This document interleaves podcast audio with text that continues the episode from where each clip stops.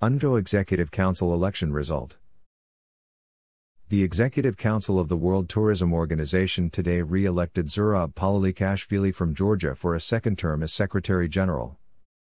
With a lot of manipulation, he had 25 votes. He Sheikh Mai bint Mohammed Al Khalifa from Bahrain had eight countries voting.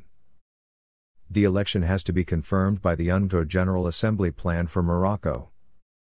Zurab made it difficult for candidates to compete and insisted on a in person election mostly by proxy during COVID 19 lockdowns.